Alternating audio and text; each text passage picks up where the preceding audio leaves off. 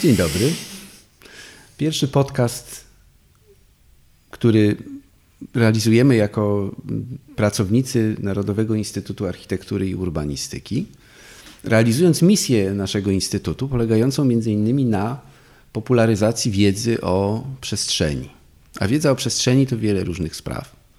Architektura, urbanistyka, estetyka, wykorzystanie przestrzeni publicznej i osoby, ludzie, którzy tę przestrzeń tworzą, w tym architekci. Dlatego y, wymyśliliśmy jako pierwszy temat naszych rozmów ważną postać z historii polskiej architektury, czyli Bogdana Pniewskiego. Innymi słowy, wymyśliliśmy Pniewskiego jako temat. A wymyślali Błażej Brzostek i Andrzej Skalimowski. Dzień dobry. Dzień dobry. A tak naprawdę to nic nie wymyśliliśmy, ponieważ istnieje książka o Bogdanie Pniewskim, którą napisał Marek Czapelski. E, gruba książka pełna ilustracji i zawierająca bardzo rzetelny obraz przede wszystkim działalności twórczej Pniewskiego, jego pracy jako architekta, w mniejszym stopniu pokazująca go jako człowieka.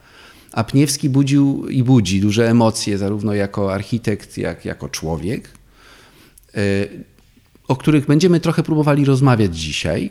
Y, mówiąc o biografii osoby, która odcisnęła piętno przede wszystkim na pejzażu Warszawy.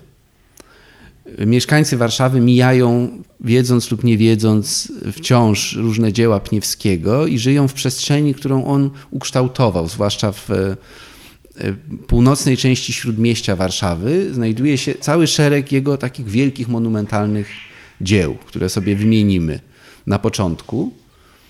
Może zacznijmy od y, tych najbardziej gigantycznych, czyli opery zakończonej w 1965 roku. Która jest pomnikiem twórczości, czy miała być pomnikiem twórczości Pniewskiego.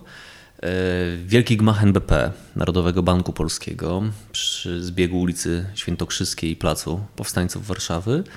Mm, i sąsiadujący z gmachem NBP Dom Chłopa, ale także siedziba Polskiego Radia, E, socrealistyczna z zamkowymi takimi e, wieżycami, które mm, wieńczą ten taki dach. e, spadzisty. No i mnóstwo projektów niezrealizowanych, które w jakiś sposób determinowały kształt nowej Warszawy, nowej Warszawy pozaborowej, Warszawy niepodległej już, stolicy, stolicy niepodległego państwa, którą Pniewski i architekci z jego pokolenia e, mieli budować, mieli planować, mieli budować. E, w jakiś sposób zaczęli to robić. Te wielkie plany przerwała wojna. E, ale tylko na krótki czas, ponieważ zakończenie wojny, tragiczne dla Warszawy, stało się wielką szansą dla architektów i urbanistów, zarówno z pokolenia Bogdana Pniewskiego, jak i z pokolenia następnego, z pokolenia jego uczniów.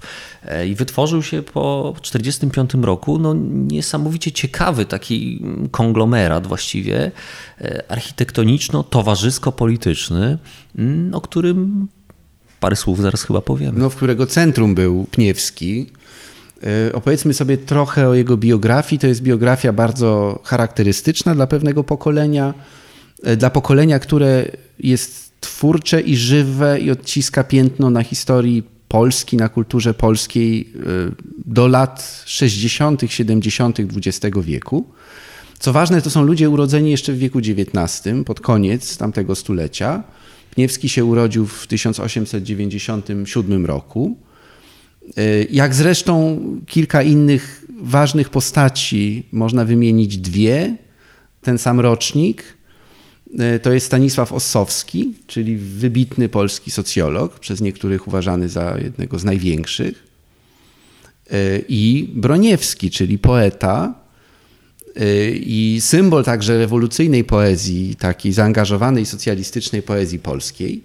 I ci trzej panowie mieli w życiu bardzo podobne doświadczenia. To są doświadczenia pokoleniowe. No, urodzili się y, w Polsce, która nie istnieje, pod zaborami. Pniewski się y, wychował pod zaborem rosyjskim, chodził do rosyjskiej szkoły. Po czym e, pierwsza wojna światowa otwiera dla ludzi jego pokolenia, którzy mają wtedy, no wchodzą w dorosłość już niedługo, mają 17, 18, 19 lat, otwiera zupełnie nowy świat. E, I oni wchodzą w tę dorosłość razem z pojawieniem się II Rzeczypospolitej i przechodzą wszyscy trzej wspomniani, e, i Broniewski, i Ossowski, i Pniewski, przez doświadczenie wojny polsko-bolszewickiej, gdy są na froncie. Pniewski nawet był ranny, dość lekko, ale był. W wojnie polsko-bolszewickiej, która kształtuje wyobraźnię i taki etos patriotyczny e, II Rzeczypospolitej. To jest opór przeciwko bolszewizmowi. I jednocześnie lata dwudzieste to są takie bardzo ciekawe, y, żywe lata i w kulturze polskiej, i w kulturze europejskiej. Wchodzą nurty radykalnie modernistyczne, e, potem art deco y, i są wielkie zamówienia publiczne, zwłaszcza w takim kraju jak Polska, który dopiero buduje swoją stolicę. I wychodzi z kryzysu dość szybko, w który wpada w latach dwudziestych i te wielkie zamówienia są jednym ze sposobów radzenia sobie z tym kryzysem. No i tu się pojawia Pniewski. To jest bardzo młody architekt, który z niebywałą biegłością y, zdobywa niesłychanie ważne zamówienia, wygrywa konkursy, a w każdym razie się w nich bardzo wyraźnie zaznacza już w latach dwudziestych. Chciałem tu wymienić jeden budynek, który Pniewski wtedy projektował i moim zdaniem to jest świetny projekt. To był y, konkurs na mm, gmach Banku Gospodarstwa Krajowego. Y, ta wielka bryła pokryta szarym kamieniem, która y, znajduje się przy Palmie, czyli na rogu Alei Jerozolimskich i Nowego Światu, czyli to, co dzisiaj jest znane jako Bank Gospodarstwa Krajowego projektu Rudolfa Świerczyńskiego, y, budynek z lat 30., no, mógłby być dziełem Pniewskiego. Pniewski też narysował y, gmach, który był inny, był bardzo modernistyczny. Ten projekt Świerczyńskiego jest monumentalny, natomiast w latach dwudziestych Pniewski jako młody architekt jest modernistą, nawet dość radykalnym, po to, żeby w latach trzydziestych wejść bardzo wyraźnie w monumentalizm. Tak, w ten nurt takiego właśnie monumentalizmu państwowego, E, charakteryzujący się gigantycznymi w skali swojej gmachami administracji publicznej, urzędów, banków, wszelkich instytucji, które są związane z państwem, bo państwo jest głównym mecenasem. E, państwo zleca, państwo organizuje konkursy i państwo daje szansę zaznaczenia swojej osoby, indywidualności, indywidualności tego, w tak. twórczości, co jest bardzo charakterystyczne. Bogdan Pniewski jest Polakiem. Ja o tym mówię nie bez powodu, ponieważ dla również uzdolnionych architektów, e, którzy mm, pochodzili z tego samego, czy byli z tego samego pokolenia co Pniewski, ale byli pochodzenia żydowskiego, dostęp do tych zleceń był szalenie ograniczony, a w pewnym momencie mm, one stały się po prostu niedostępne. Żydzi nie mieli prawa uczestniczyć w konkursach na gmachy państwowe.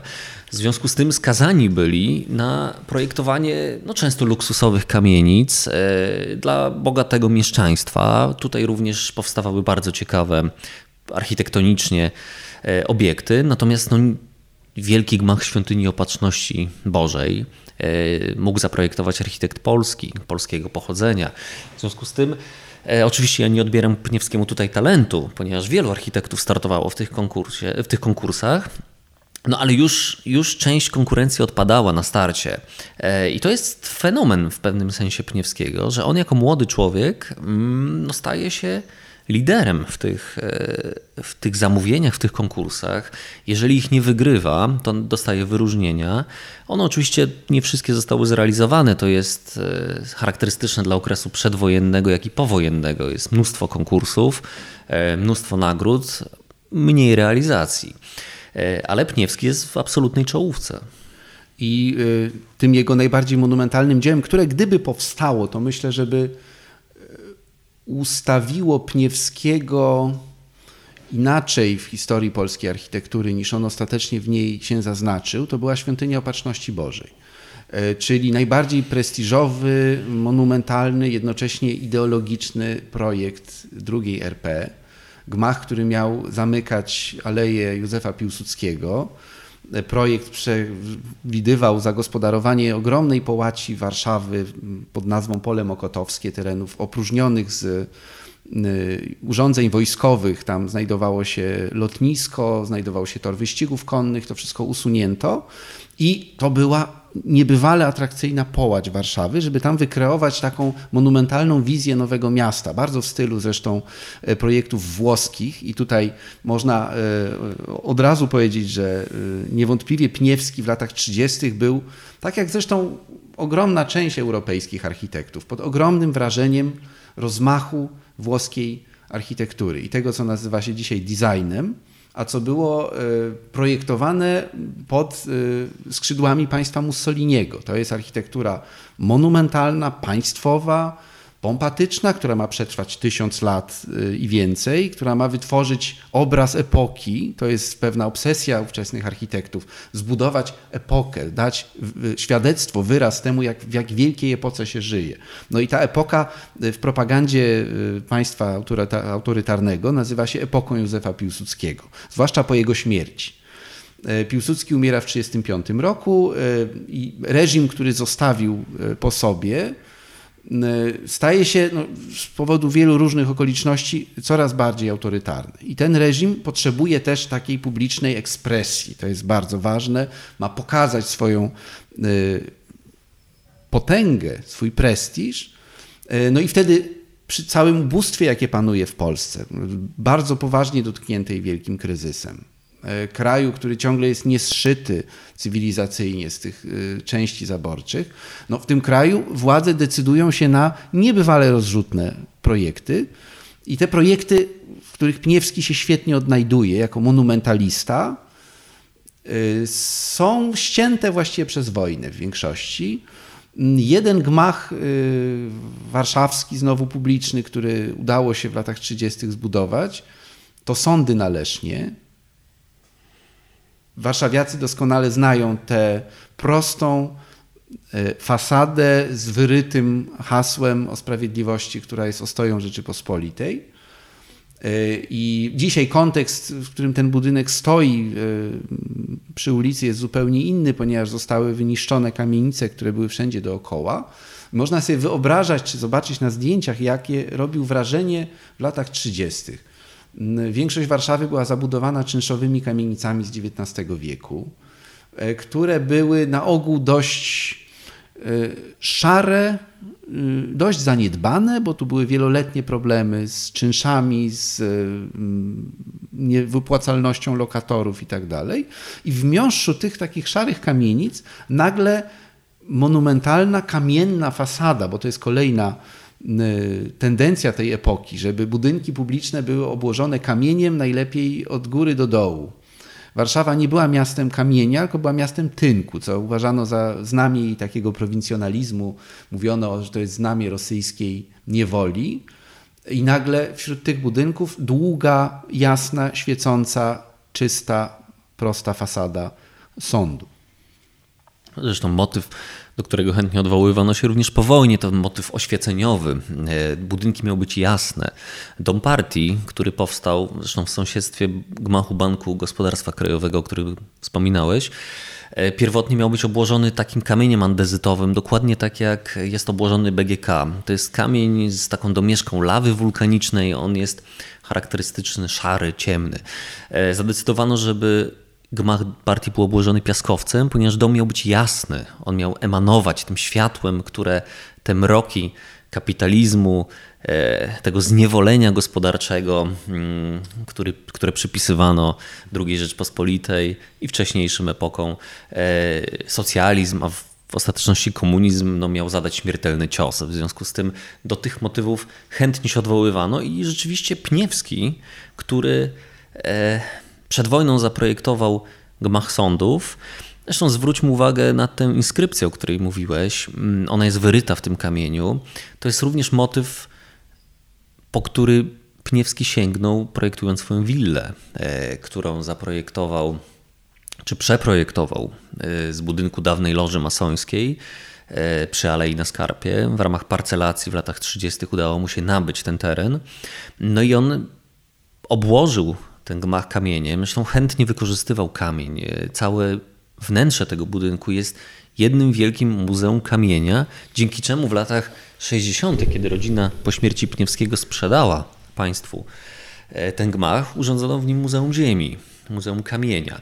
E, ale Pniewski na elewacji tego gmachu, na fasadzie, również wyrył tajemniczą inskrypcję. To był pewien element jego autokreacji, no ale pokazuje, że ten motyw wykorzystywany w architekturze włoskiej, w architekturze monumentalnej, no był, należał do, do arsenału jego środków e, wyrazu.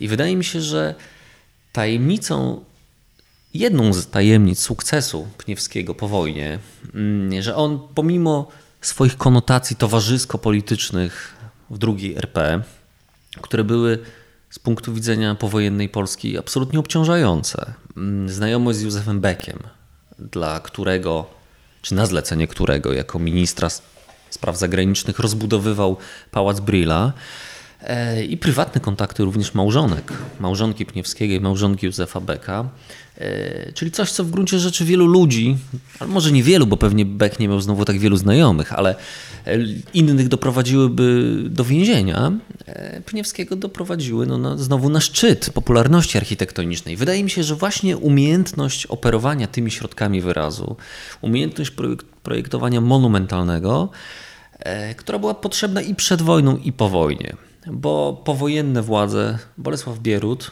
który był prezydentem. On był najpierw prezydentem Rzeczpospolitej, dopiero później sekretarzem Komitetu Centralnego Polskiej Zjednoczonej Partii Robotniczej.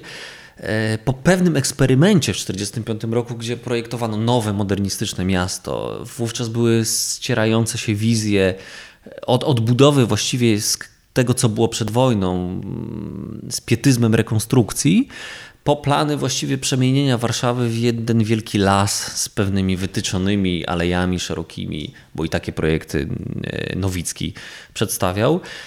Po ustabilizowaniu się reżimu właściwie no, komunistycznego, po e, zdławieniu legalnej opozycji i, i rozpoczęciu budowy państwa na wzór sowiecki, nagle się okazało, że te motywy monumentalne, one są potrzebne, że władza ich potrzebuje. I tu się pojawia po raz kolejny Pniewski. Tak, tylko y, niektórzy uważali właśnie to za y, jego odpychającą cechę. Y, chciałem tu przywołać takie dzienniki bardzo ciekawe Romana Jasińskiego, wydane niedawno, ogromny tom, jego powojennych dzienników i notatek. Jasiński był człowiekiem z takiego centrum życia towarzysko-artystycznego Warszawy lat 50., 60. Y, był y, kierownikiem muzycznym Polskiego Radia, był muzykiem, wyjeżdżał ciągle za granicę, był w wielu jury i był w bardzo wielu sytuacjach towarzyskich. I on odwiedzał bywało willę Pniewskiego. Y, do tego, co mówiłeś o tej willi, jej takim monumentalnym charakterze, można dodać, że no nie było innych architektów, którzy mogliby się cieszyć w Polsce ludowej tak komfortowymi warunkami pracy, mając ogromny, zbudowany jeszcze przed wojną luksusowy dom, w którym się mieściła też pracownia własna Pniewskiego i jednocześnie dom, w którym można było prowadzić życie towarzyskie na wielką skalę. E, to było bardzo deficytowe dobro e, w latach wielkiej odbudowy. Nawet... Ja, ja jeszcze tylko dodam tutaj, że Pniewski mieszkał w tym domu, miał swoją pracownię ale to była pracownia wydzielona w ramach państwowych pracowni, co było sytuacją, o której architekci na Zachodzie mogli pomarzyć, ponieważ miał całkowitą swobodę, a jednocześnie nie musiał martwić się o zlecenia. A w systemie kapitalistycznym na Zachodzie architekt musi walczyć o zlecenia. W przypadku Pniewskiego on walczył o zlecenia prestiżowe, natomiast nie było takiej sytuacji, że nie miałby pracy. No i właśnie, ja myślę, że y, ta umiejętność łączenia wielkich ambicji projektowych, talentu i umiejętności architektonicznych z y, zaletami towarzyskimi i możliwością prowadzenia takiego właśnie domu, do którego można było zaprosić na wielkie przyjęcie mnóstwo różnych ludzi, a tam bywali i architekci, ale też bywali aktorzy, bywali y, graficy, bywali politycy i bywał Roman Jasiński, o którym mówiłem. I on w tym swoim dzienniku, będąc człowiekiem miłym i życzliwym dla ludzi. kreśli taki bardzo, ale to bardzo złośliwy portret Pniewskiego, którego postrzega jako osobę bezustannie i bardzo skutecznie zabiegającą o uznanie i popularność w kręgach decydentów.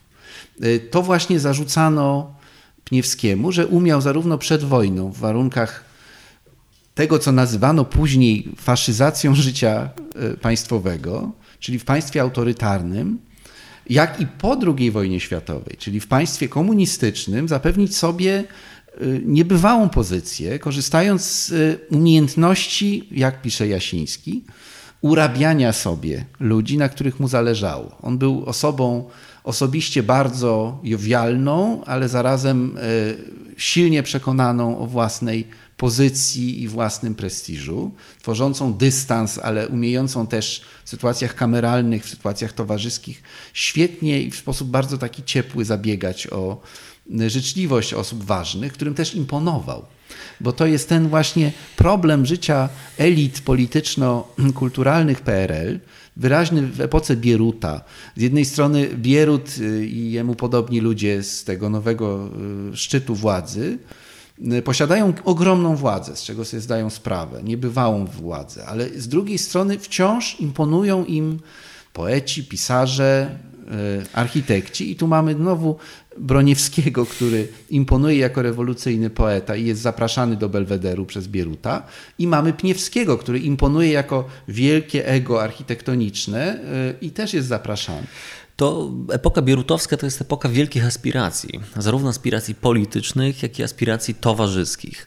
E, to są ludzie, nie wszyscy, nie wszyscy, ale w większości, ludzie, którzy stanowią, którzy, którzy tworzą ten establishment władzy, to są ludzie yy, najczęściej pochodzenia robotniczego albo robotniczo-chłopskiego. I to są ludzie, którzy szukając pewnego odwołania, no odwołują się do elit II Rzeczpospolitej, no bo te elity znają. To są te salony, które były dla nich niedostępne. I w momencie, kiedy w wyniku historycznych zawirowań, czy też rewolucji, czy też rewolucji, e, oni nagle no, dostają głos, stają się ważni, to o, o nich trzeba zabiegać. Mm, w związku z tym te jakby kompleksy i te aspiracje, no one, one dochodzą do głosu i taki Pniewski jest e, dla Bolesława Bieruta i jego ekipy e, no, takim pośrednikiem właśnie między tym światem elit przedwojennych, który im imponował. To, to jest bardzo charakterystyczne. Bolesław Bierut jeździł e, Cadillaciem czy Chevroletem, już nie pamiętam, po wojnie, tak jak jeździł Mościcki, chciał mieć siedzibę w Zamku Królewskim, tak jak prezydent Mościcki, ostatecznie miał ją w Belwederze. E, ci ludzie mieli willę w Konstancinie, dokładnie tak jak elity mm, e, przedwojenne i bardzo chętnie przejmowali zresztą mieszkania tych elit. Przy ulicy Klonowej to duże, wielopokojowe, luksusowe mieszkania w starych kamienicach, wcale nie w nowych, nie, nie nowo budowanych również wygodnych gmachach, tylko właśnie w tych przedwojennych. I ten Pniewski jest łącznikiem z tamtym światem. Tak mi się wydaje, że to jest jedna, jeden z elementów jego sukcesu.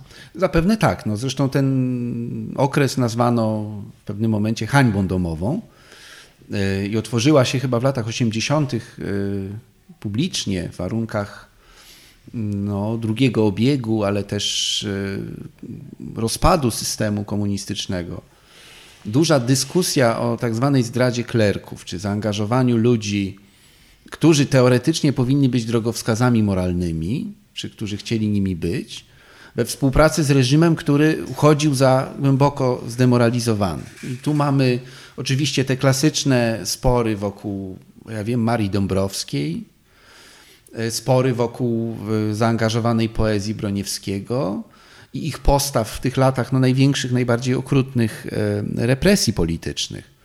No ale zarazem mamy postaci e, ludzi, którzy odbudowują wtedy kraj. Mm, ta odbudowa ma charakter czysto materialny, ale zarazem moralny, ponieważ nowe budynki mają taki moralnie wzniosły charakter, pokazują przezwyciężenie potwornego zniszczenia i e, stworzenie nowego życia. I tu mamy te dwa nurty takie e, zasadnicze, jeśli chodzi o Warszawę, ale też wiele innych miast, to znaczy rekonstrukcji przeszłości, tych takich rezerwatów zabytkowych, które się wskrzesza bardzo pieczołowicie, tak jak w Warszawie, albo bardziej pobieżnie, ale w imponującej skali, tak jak w Gdańsku. I mamy do tego obok tego nowe twory, nowe dzieła, które, i właśnie tu jest pytanie, mają się stapiać z tym dziedzictwem w sposób harmonijny, albo też mają z nim jakoś konkurować. I e, wydaje mi się, że ta socrealistyczna doktryna pierwszej połowy lat 50. zakłada, że mają się stapiać.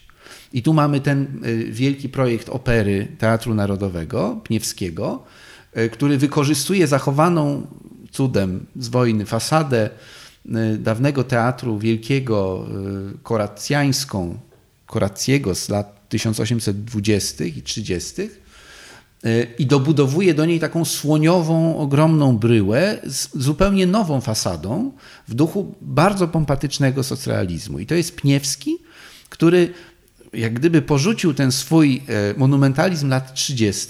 na rzecz takiej stalinowskiej, wielkiej architektury, która jednocześnie ma się dobrze komponować z klasycyzmem epoki Korackiego, czyli e, okresem Królestwa Polskiego.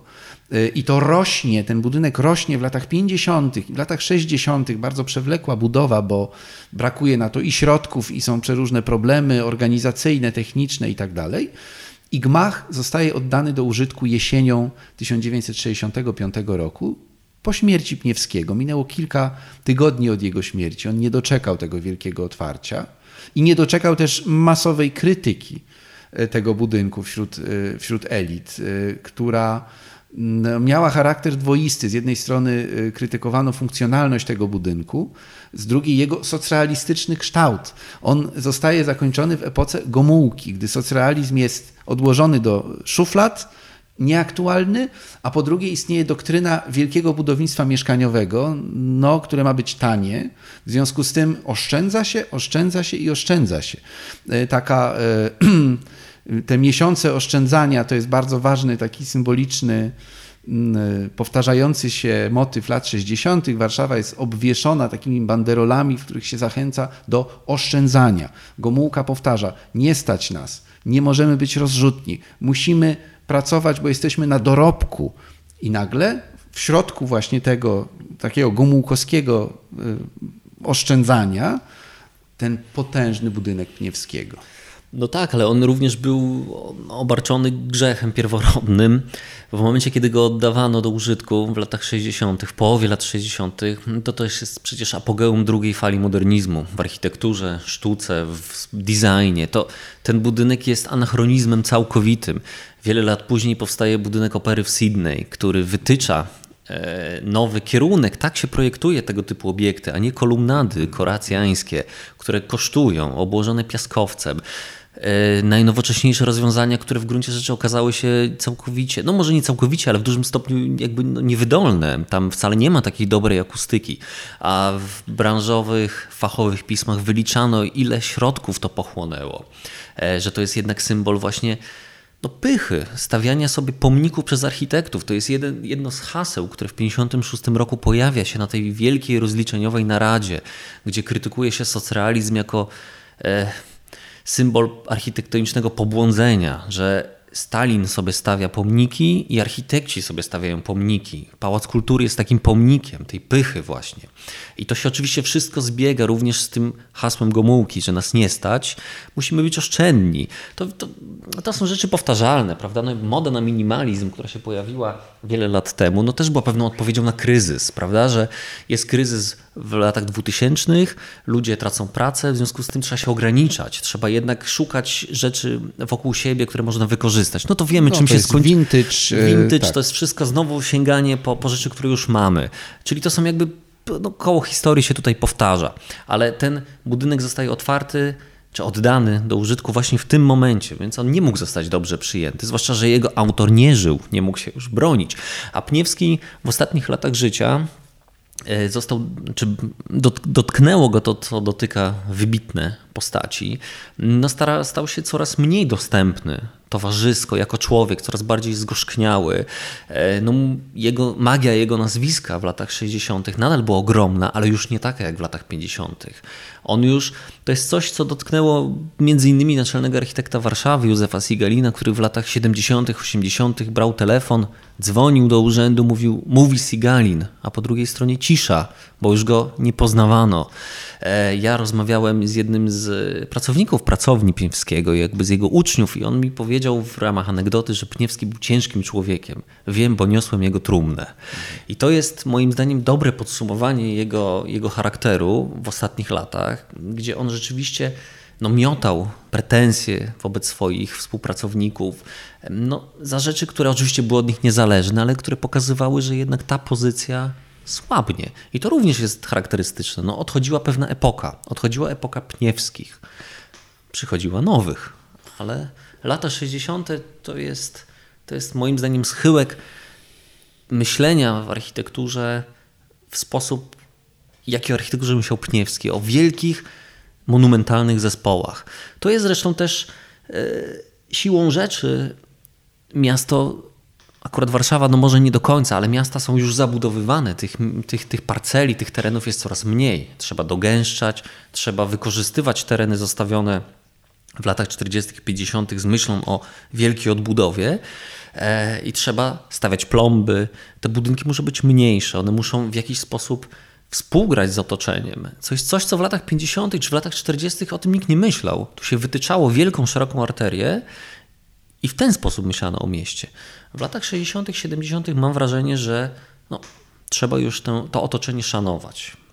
No, no ale z drugiej strony zabudowuje się y, pejzaż miast y, identycznymi y, budynkami typowymi szkół, przedszkoli i przede wszystkim bloków mieszkalnych, tworząc taki nowy pejzaż, który z całą pewnością nie miał nic wspólnego z wizjami Pniewskiego. Absolutnie nic. To jest właśnie ta druga fala modernizmu, jeszcze w takim wydaniu oszczędnościowym, e, która pozostawiła pejzaż zwany później Gomułkowskim, zwany też blokowiskami. W tym wszystkim Pniewski jakby zupełnie nie uczestniczył. On był człowiekiem od zupełnie innych wizji. E, I mówisz o tym zgorzknieniu. Ja myślę, że to wynikało także z tego, że jego projekty y, w dużej części nie były zrealizowane, y, były zubożone w jakiś sposób w jego oczach, pozbawione elementów, które sobie y, wyobrażał, niedokończone. No, ten wspomniany Wielki Narodowy Bank Polski był niedokończonym budynkiem. Przez wiele lat jeszcze po śmierci Pniewskiego, jego jedna z fasad od strony placu powstańców Warszawy była martwą ścianą. Pniewski sobie wyobrażał, że ona będzie pokryta jakimiś takimi ludowymi motywami. No, zresztą wielokrotnie przeprojektowywał ten budynek. On powstawał jako wielki socjalistyczny gmach. E, to też pokazuje, że Pniewski nie radził sobie z e, ingerencjami w swoje projekty. Mam takie wrażenie, że w przeciwieństwie do Marcina Weinfelda, który jest autorem, czy był autorem zbudowanego naprzeciw gmachu prudencjalu, który go zbudował przed wojną jako artdekowski wieżowiec, czy wysokościowiec, jak wówczas mówiono, i po zakończeniu wojny go przeprojektował, czy odbudował go w stylu socjalistycznym. Nie miał żadnych problemów z dodaniem e, portyku, kolumnady, tych wszystkich tralek, które, które zwieńczyły tę elewację. Nie miał problemu z ingerencją we własne dzieło. Pniewski miał i to widać na przykładzie NBP. On został oddany do użytku jako właściwie no, klocowaty biurowiec, bez żadnego detalu. To chyba też był, no nie chciałbym tutaj mm, za głęboko psychologizować, ale wydaje mi się, że to był też to była pewnego rodzaju demonstracja ze strony Pniewskiego, że jeżeli nie dano mu tego dokończyć w takiej formie, w jakiej on chciał, no to on go po prostu. To już niech sobie stoi. Niech stoi. No ale jednocześnie Pniewski, no wcześniej, ale chociaż chyba to jest okres równoległy, no przeprojektowywał i rozbudowywał Sejm, e, gdzie dano mu się rzeczywiście dano mu się wyżyć e, plastycznie. No to jest bardzo taki ekspresyjny budynek. Bardzo zresztą piękny moim zdaniem e, zespół e, sejmowy, który dzisiaj jest odgrodzony płotami betonowymi, zasiekami i znowu przekreśla zupełnie ideę, która tam była otwartości władzy. Oczywiście wiadomo, że władza PRL była jak najdalsza od jakiejkolwiek otwartości, a Sejm był atrapą parlamentu, ale idea urbanistyczna i architektoniczna była taka właśnie i ona była zrealizowana. Po tym terenie sejmowym można było swobodnie chodzić, jeszcze ludzie w naszym wieku to pamiętają. Natomiast dzisiaj władza robi wszystko, żeby pokazać, jak bardzo nie lubi kontaktu z obywatelami e, i każdy, kto ma ochotę to oglądać, niech sobie pójdzie pod Sejm. Właściwie budynki Pniewskiego są prawie niewidoczne w związku z tym i niedostępne. Natomiast e, był jeden zespół, o którym jeszcze chciałbym powiedzieć parę słów, z którego został e, jeden jedyny budynek zwany Domem Kopniętym. To jest taki charakterystyczny budynek wojskowy na rogu ulicy Królewskiej i Krakowskiego Przedmieścia, który różni się totalnie od swoich sąsiednich towarzyszy, mianowicie y, jest kanciasty, ma takie y, kolumnady i podcienia nieprowadzące donikąd, ma jakieś takie karykaturalne, wąskie, donikąd nieprowadzące schodki z tarasem, który i stralkową taką balustradką, która nie wiadomo czemu ma służyć. I dom kopnięty, no, śmiano się z tego budynku. Kopnięty względem Pierzei ulicy, przecież był częścią bardzo dużego zamierzenia e, urbanistycznego, które Pniewski e, zaprojektował. Otóż e, to miało polegać na wytyczeniu w tym miejscu placu, który by się nazywał Placem Bojowników o Wolność i Demokrację. Na jego środku stałby monumentalny pomnik tychże bojowników. Bojownikami o wolność i demokrację nazywano po wojnie no, wyłącznie e, tak zwaną lewicę walczącą w okresie okupacji, natomiast wykluczano z tego pojęcia na przykład AK.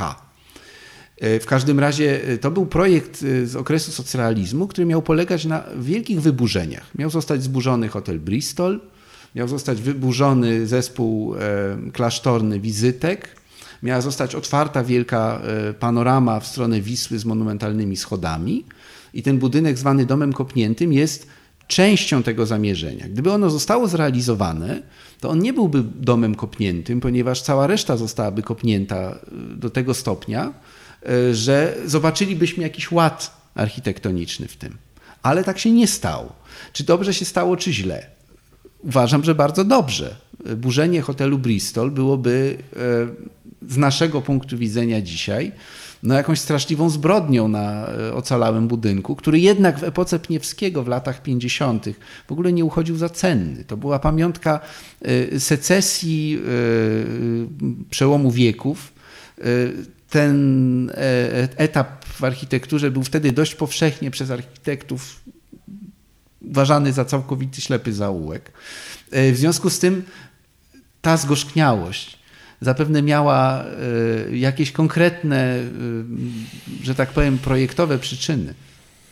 To też był element takiego większego planu dekompozycji tej części Warszawy, która no, no, jako plac zwycięstwa później e, określona, a wcześniej przed wojną plac Piłsudskiego no, była takim centrum e, symbolicznym chyba stolicy II Rzeczpospolitej po rozebraniu Wielkiego Soboru, e, Pałac Saski, e, no teraz reliktem w postaci kolumnady e, grobu nieznanego żołnierza, no to było coś, co powojenne władze, to był w ogóle teren w zarządzie wojska, to jest bardzo istotne i to moim zdaniem zadecydowało o tym, że te wszystkie gmachy przetrwały. Po prostu wojsko wówczas podeszło do tematu bardzo pragmatycznie. E, wyburzenie domu bez kantów, tego wszystkiego. No w, w momencie, kiedy Warszawa lewobrzeżna leżała w 70-80% w gruzach, Chociaż tu można dyskutować, bo nie takie rzeczy wyburzano. Mhm. Natomiast Pniewski to zno, znowu jest zaangażowany no, w jedną z najbardziej prestiżowych i najważniejszych e, wizji, bo to wizja była. No, on, on, on to, to, co on zrobił, to, to jest jakiś właściwie no, preparat tej, z tej wizji architektonicznej.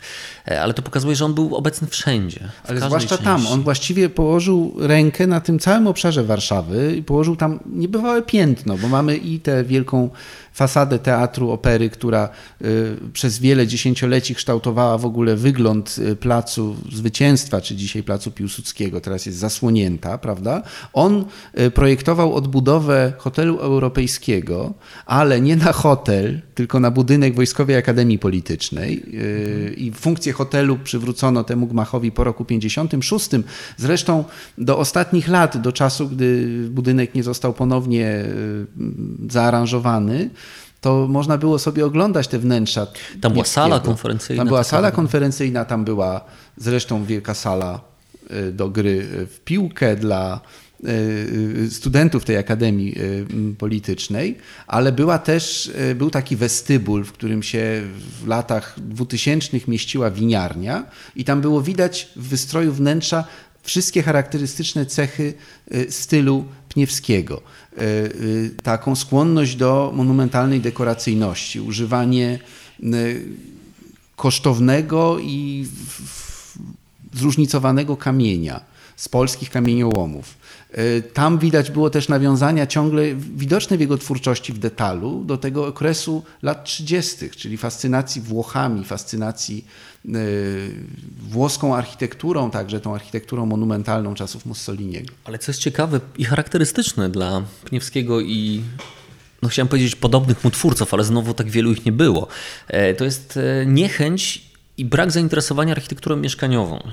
Poza pojedynczymi przykładami willi e, dla osób, no, wspomnianej klonowej na przykład, też monumentalnych, drogich, kosztownych willi, e, Pniewski nie projektował. No, jedyne właściwie chyba takie, hmm, chciałem powiedzieć osiedle, no ale założenie mieszkaniowe, no to jest ulica Moliera, która jest w bezpośrednim sąsiedztwie gmachu teatru, e, już realizowana no, po, po socrealizmie w latach, latach 50., na przełomie lat 50., 60. Zresztą świetna, no, też z tymi podcieniami, z tą ciekawą elewacją. E, ja nie kojarzę więcej takich. No, on zaczynał, e, no, zaczynał, zaczynał tak, no, w latach ale... 20., na przełomie 20. i 30. zaprojektował takie dwa niewielkie szereg, skupiska szeregowców, to dzisiaj to możemy tak nazwać, chociaż wtedy tej nazwy nie było. E, dwa małe osiedla dla urzędników, e, jedno na Żoliborzu, drugie na Mokotowie, e, w stylu takiego no, korbuzjerowskiego modernizmu. Ale dlaczego o tym mówię? Bo... Mm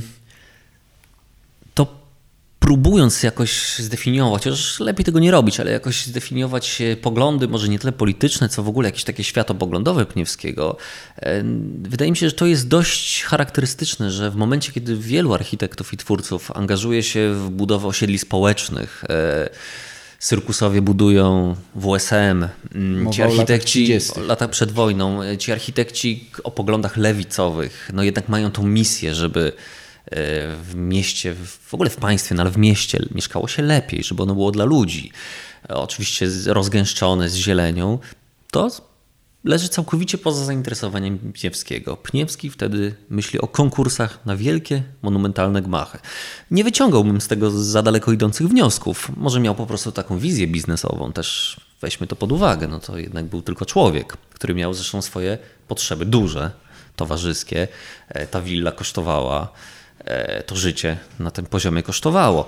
No ale wydaje mi się, że jednak też brak zainteresowania po wojnie budownictwem mieszkaniowym oddaje pewien rys tej. Tak, i mi się wydaje, że tu jest pewna ciągłość. E, dramat e, młodych architektów w tym kapitalizmie międzywojennym polegał właśnie na tym, że jeżeli nie udawało im się pozyskiwać wielkich zamówień publicznych, to byli skazani na współpracę z drobnymi, prywatnymi właścicielami parceli i właścicielami domów. I na ogół musieli rywalizować z ich gustem, który uważali sami za przeważnie mało inspirujący, no ale ten, kto płaci, ten wymaga. Y, po II wojnie światowej z kolei y, sytuacja trochę się odwróciła, ponieważ państwo stało się głównym inwestorem, ale powtórzył się ten sam problem w przypadku budownictwa mieszkaniowego. To znaczy, zresztą im bardziej im głębiej w PRL, tym on był bardziej wyraźny. Y, tak jak przed wojną to był dyktat właściciela działki, który chce mieć willę wedle swego smaku zbudowaną i architekt jest tylko wykonawcą jego woli według tego bardzo często typowego wzorca. To bardzo rozczarowywało zresztą młodych architektów, bo chcieli projektować futurystycznie, a właściciele domów mieli gusta drobnomieszczańskie, jeszcze ukształtowane na początku XX wieku. E, no to z kolei w epoce wielkiego budownictwa mieszkaniowego architekci byli tak ograniczeni tak zwanymi normatywami, e, rozmaitymi e, odgórnymi zarządzeniami dotyczącymi wielkości, kształtu mieszkań, miejsc, w których te domy się buduje, że ta ich praca stopniowo upodabniała się no, do takiego inżynierskiego wykonywania Ale to było celowe. gotowych projektów. Tak, tak właśnie widziały to władze. Przecież tak. Y, powołanie wielkich biur projektowych i sprowadzenie architekta do roli właściwie no, wytwórcy dokumentacji technicznej, który przychodzi na godzinę 6 i wychodzi o godzinie 15 czy 14 po podpisaniu listu personalnego, to był jeden z elementów walki z tym artystowskim, takim jak to władze mówi, pojęciem roli architekta, że architekt jest artystą. Jest no i wolnym zawodem. Wolnym prawda? cyganem, takim tak. jak przed wojną, prawda? Ten cały mit architekta, który pracuje po nocach, a w dzień siedzi w kawiarniach i prowadzi to życie towarzyskie. Oczywiście to był mit. To zresztą Tyrmand, który w przeciwieństwie do Jasińskiego był mniej życzliwy ludziom i który pisał, że Pniewski jest fenomenem, który tył na posadach rządowych przed wojną i tyje po wojnie. E, on trochę utrwalił taki obraz, zresztą był niedoszłym architektem, obraz architekta przedwojennego jako takiego, no właśnie cygana, takiego cy, cy, znaczy członka cyganerii artystycznej. Ta rzeczywistość nie była taka różowa, no to bardzo często e, ci ludzie po prostu ciężko pracowali, żeby móc jak, w jakikolwiek sposób pracować w zawodzie. To takich cyganów było niewielu. Ale po wojnie, już w 1947 roku, powołując Wielką Radę Związków Zawodowych, Roman Piotrowski, e, wówczas szef Biura Odbudowy Stolicy, no on rzucił takie hasło do walki właśnie z tym takim mitem tych pięknoduchów, czy nie mitem, no tych architektów, którzy sobie gdzieś tam wizję realizują, że oni mają teraz służyć społeczeństwu i projektować. W wielkich pracowniach. E, projektować. Tak. I tu właśnie ten Pniewski, który ma w tej, w tej wielkiej pracowni wydzieloną swoją pracownię, no jest co wygrany. Stanowi o jego wybitności także, bo skoro odmawia e, zarówno rywalizacji o drobne zamówienia prywatne, a potem odmawia e, uczestnictwa w masowej, standardowej produkcji mieszkaniowej, to znaczy, że ma pewną wizję samego siebie, którą próbuje realizować niezależnie od e, wichrów politycznych, które są wokół. Co oczywiście zawsze e, naraża na zarzut koniunkturalizmu, ale ten koniunkturalizm, nawet jeżeli był, miał służyć chyba jednemu realizacji jego wizji. I on tę wizję próbował w jakiś sposób państwu narzucić co mu się udawało z wielkim sukcesem, z czego wynikała też oczywiście zawiść, niechęć do niego. Y, dodajmy zresztą, że y, wbrew trochę tej wizji, którą wcześniej zarysowaliśmy jego nieustannego sukcesu, no on miał kłopoty rozmaite, był zwalczany z powodów politycznych także w latach 40., został usunięty z Akademii Sztuk Pięknych. E, wydawało się, że no wisiały nad nim czarne chmury, zresztą nad, nad kim nie wisiały. E, także główne osoby z establishmentu politycznego, łącznie z Bolesławem Bierutem czy Jakubem Bermanem, nie mogły się czuć zupełnie bezpiecznie. Takie no to było jedno z założeń tego systemu, żeby tak. trzymać zawsze w strachu, prawda? E, ale on to przetrwał i udało mu się uniknąć także jednak zyskania takiej ponurej sławy, jaką miał Józef Sigalin, czyli człowieka odpowiedzialnego za złą odbudowę i patologię architektury lat 50. Wydaje mi się, że Pniewski uniknął tych oskarżeń wtedy, no natomiast nie uniknął ich e, po śmierci, gdy jego największe dzieło, czyli nie Świątynia Opatrzności, tylko opera, zostało otwarte.